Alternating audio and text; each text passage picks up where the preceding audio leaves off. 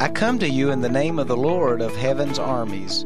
1 Samuel 17 and 45. How do you fight spiritual battles? Victory comes through prayer, trust, and faith. This is Lavoy Newton with an apple for today.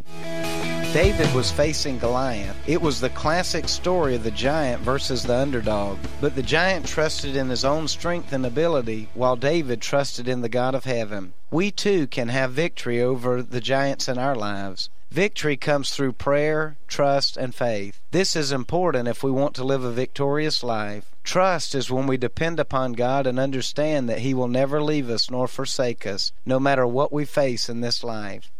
Faith requires action on our part. Try prayer, trust, and faith today.